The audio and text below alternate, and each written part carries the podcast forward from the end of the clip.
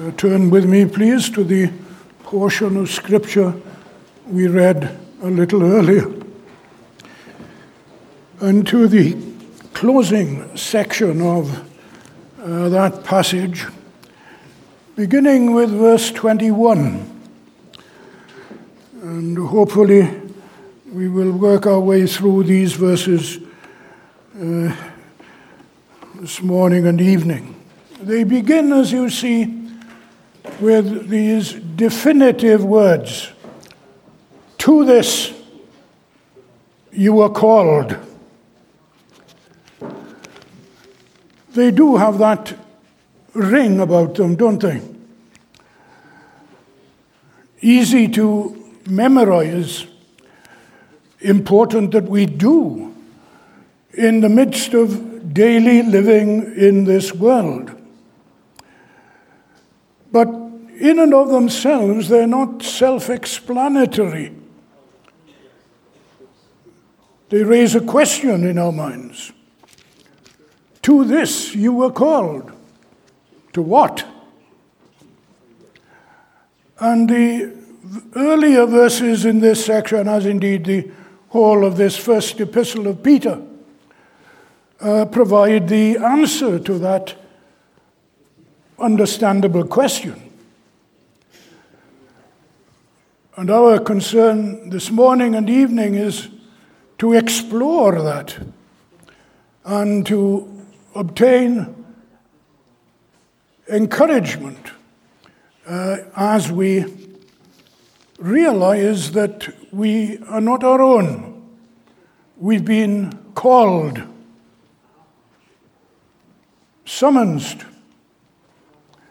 and our whole life, individually and corporately, is to be by way of response to that.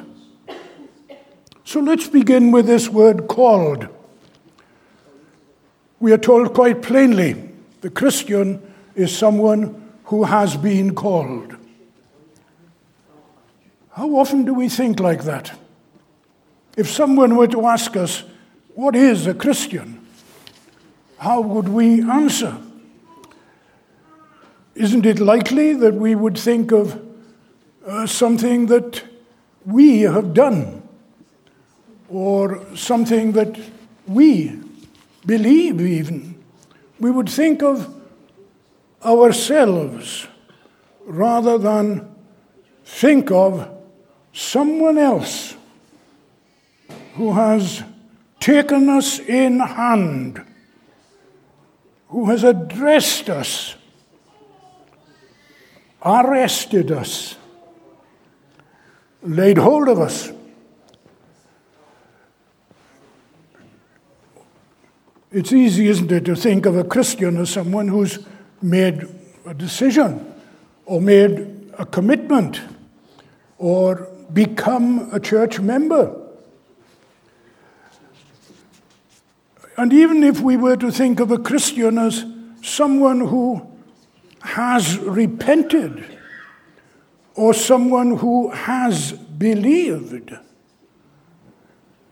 what we are doing is thinking of ourselves to the exclusion or the diminution of this other dimension that we've been called. And our whole way of life, our whole identity, what it means to be a Christian and to live the Christian life is by way of response to what has happened to us.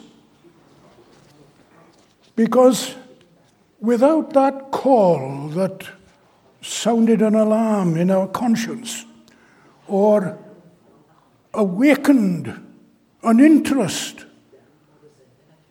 pointed out something to us, invited, assured that we would be received, we would not believe, we would not repent we would not commit ourselves, we would not surrender, submit. Our whole life is to be by way of response to this call. So many of the hymns that we sing make this clear, don't they? Long my imprisoned spirit lay, fast bound in sin. And nature's night, thine eye, diffused a quickening ray. I woke, the dungeon flamed with light. My chains fell off, my heart was free. Wesley describing very graphically what had happened to him. But even quietly, in an unnoticed way, particularly those of us who have been brought up in Christian homes, we found ourselves being drawn.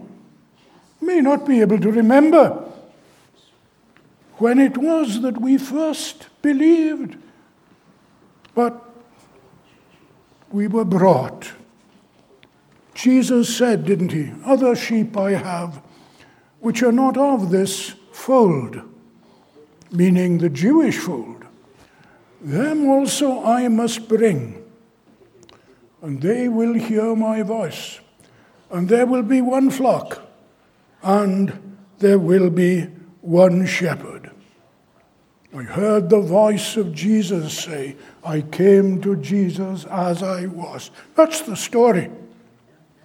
That's the explanation of who we now are and why we are the kind of people we are. That He laid His hand upon us and brought us to Himself. And that is what this word called reminds us of. Well, what is it that we've been called to? The New Testament contains many descriptions of that, and Peter has several. Uh, he refers in the second chapter to their having been called out of darkness into God's marvelous light. He refers to the way in which they've been called to inherit a blessing, called to eternal glory by Jesus Christ, and of course, called to be holy. Be ye holy, for I am holy. But here in this context, he is referring to something very particular and special. He's emphasizing the fact that Christians are called to do good. They're called to do good. If you have the King James Version, the word conversation occurs in this letter so many times. It means, of course, not just speech, but way of life, conduct, character expressed in our uh, deeds and attitudes, as well as in our words. There in verse 12 of chapter 2 speaking about the Gentiles, the pagans, who might speak against you, nevertheless, by your good works, which they behold, which they will notice, will glorify God. Then again in verse 15, for this is the will of God, that by doing good. And verse 20, when you do good. He's emphasizing that this is what we're about. It's what is meant, you see, by thou shalt love thy neighbor as thyself. That second great commandment that the Lord Jesus Christ uh, pointed out as a summary of the second table of the law. Doing good, then, is what we've been called for. But that isn't all of it, is it? Uh, your eye has probably noticed that even these verses that we've quoted, we've only done so in part because closely associated with doing good is suffering for it. If you do good, or when you do good, in verse 20, and suffer, that connection is repeatedly made in this epistle. Chapter 4 and verse 16. If anyone suffers as a Christian, let him not be ashamed. This is the will of God. What Christians have been called to, you see, is to do good and to suffer for it. That's the point to do good and to suffer for it. Now, isn't that a contradiction in terms? Peter recognizes the appropriateness of suffering for doing evil or being wicked. There in verse 20. What credit is it if, when you are beaten for your faults, you take it patiently? It's those who do evil who are justly liable to punishment for it. And that is why uh, there's law and order uh, established in the earth. Peter envisages it in verse 14. Governors, he says, local governors of the Roman Empire. Governors as those who were sent by God for the punishment of evildoers. How right that is. How, how good that is. How proper that is. But what about those who do good and suffer? There's something out of place not quite right. It's a bit incongruous. They are the ones who should not suffer. But they are the ones who are suffering. What's the explanation? How on earth can Peter say, To this you were called? This is part of God's plan and purpose for his people every bit as much as they are being called to liberty from the wrath of God, liberty from bondage to the law, as a condition of their obtaining God's blessing. Every bit as much as blessing is suffering in the call to be a Christian. What's the explanation?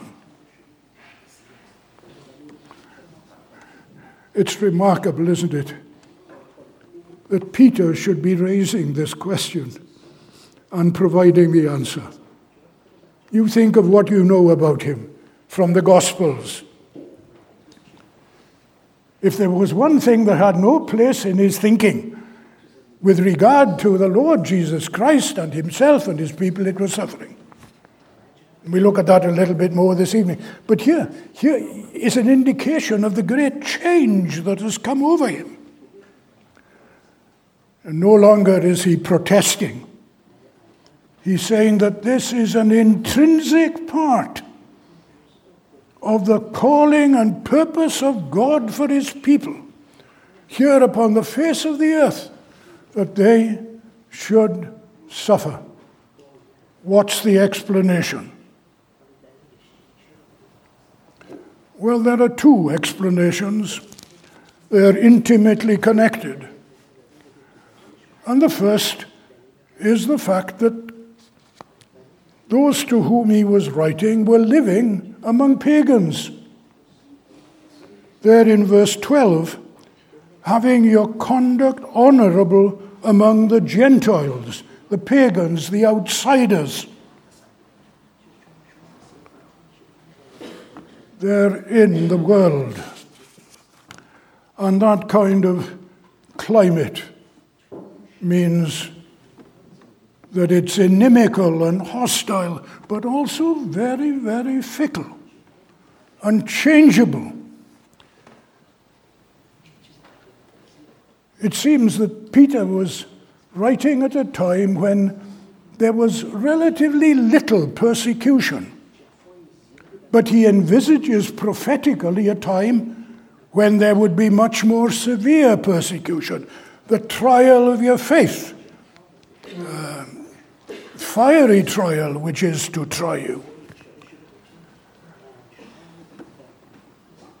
In spite of the fact that these believers are to be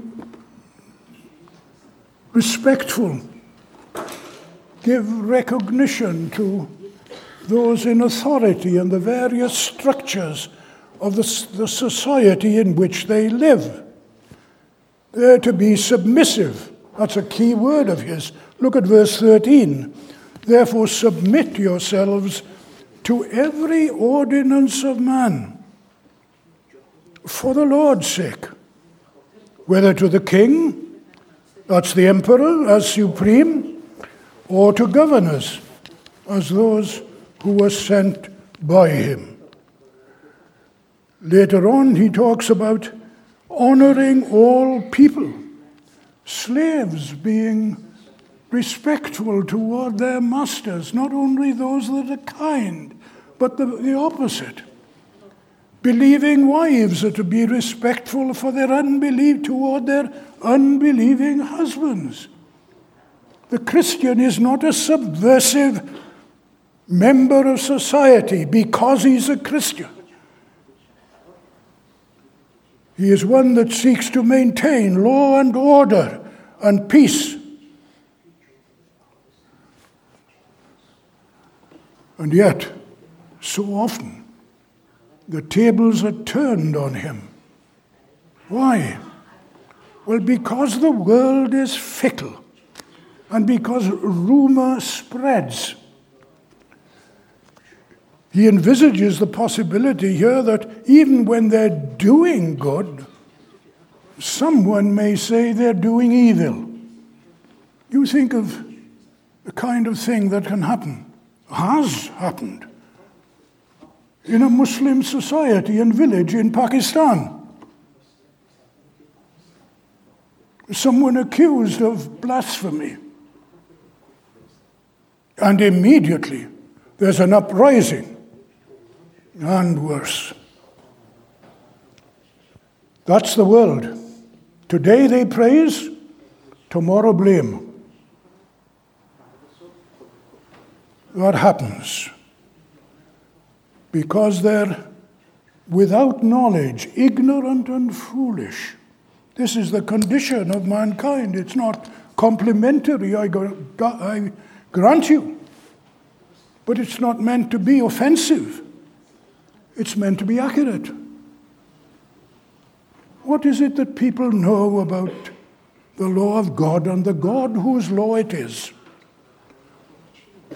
What do they know about their own sin and need? What do they know about the Savior, the Lord Jesus Christ, who was sent to save us from our sins and from guilt, and to give us freely life eternal and make us holy and happy, useful, on earth and holy in heaven. Hardly anything. And that isn't just, is it? Miles and miles away across the seas. It's here in our own land. Suffering can occur for Christians in the UK. Granted, it may not be severe, it may not be physical, but it can be very, very hurtful, perplexing, confusing. Promotion can be lost.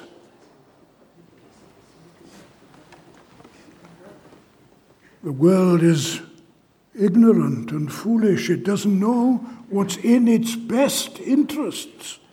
And what's in its best interests is what Christians are to represent by their words and by their deeds.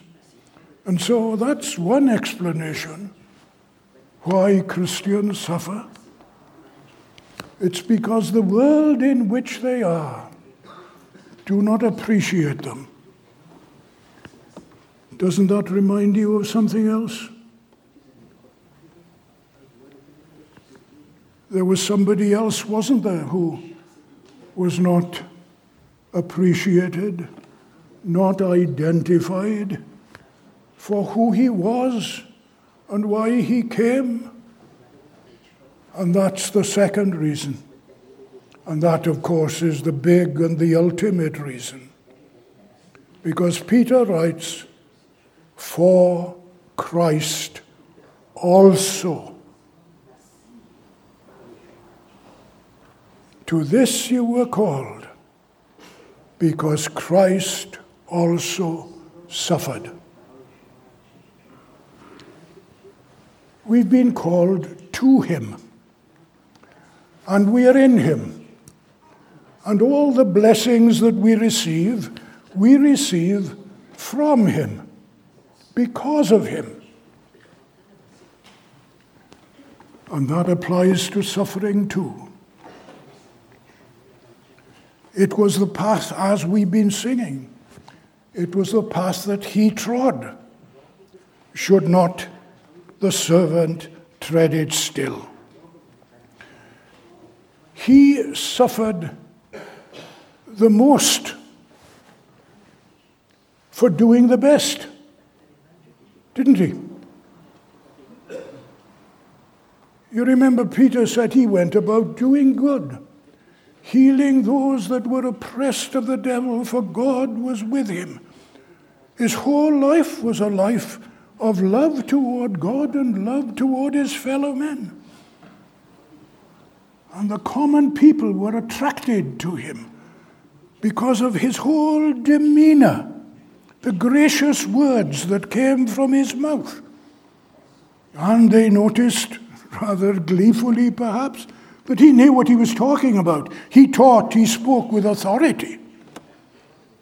And not as the scribes, but publicans and sinners flocked to him. And it stirred up the enmity of the scribes and the Pharisees. He was a people person. Why? Because God is. The one who created us is the one who loves us. And therefore, the one whom he sent, the, his, the embodiment of his character, namely his son, is the same. And he went about doing good, healing those that were oppressed and so on, but suffered the most. He endured verbal assaults he was maliciously spoken about. Blasphemer, lawbreaker, companion of sinners, doubtful morality, prince of the demons. He suffered psychologically because he became human, was part of our humanity. He had feelings too grief and sadness, amazement, agony, tears. And yet, all that he was doing was the best, and yet he suffered the most. And you and I have been called to him. There is nothing that can cross our path as we seek to do what is pleasing and honorable in His sight. There is nothing that can cross our path that He did not encounter. So that Peter can say, We, not just Paul, we are partakers of His sufferings. Yes, there were some sufferings unique to him, which the chapter will close with. But there are some sufferings which are not unique to him. which he left behind for his church to fill up. The church is always the church under the cross.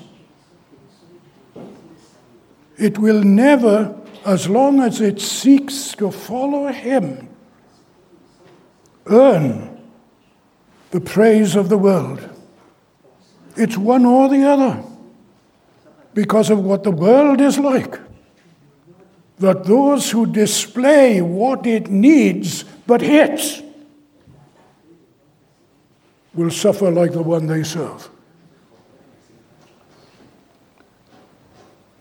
Perhaps Peter was remembering that it's the peacemakers that are persecuted.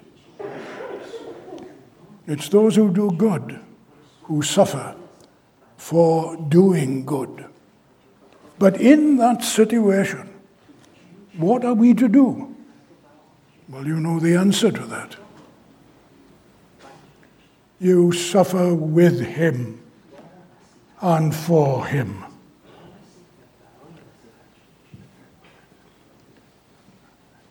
Being respectful even to authorities, as he says, who are out to persecute. Be ready to give an answer to those who ask a question. It sounds a bit uh, ordinary and courteous, but really it's a trial for life or death. Who is to be owned?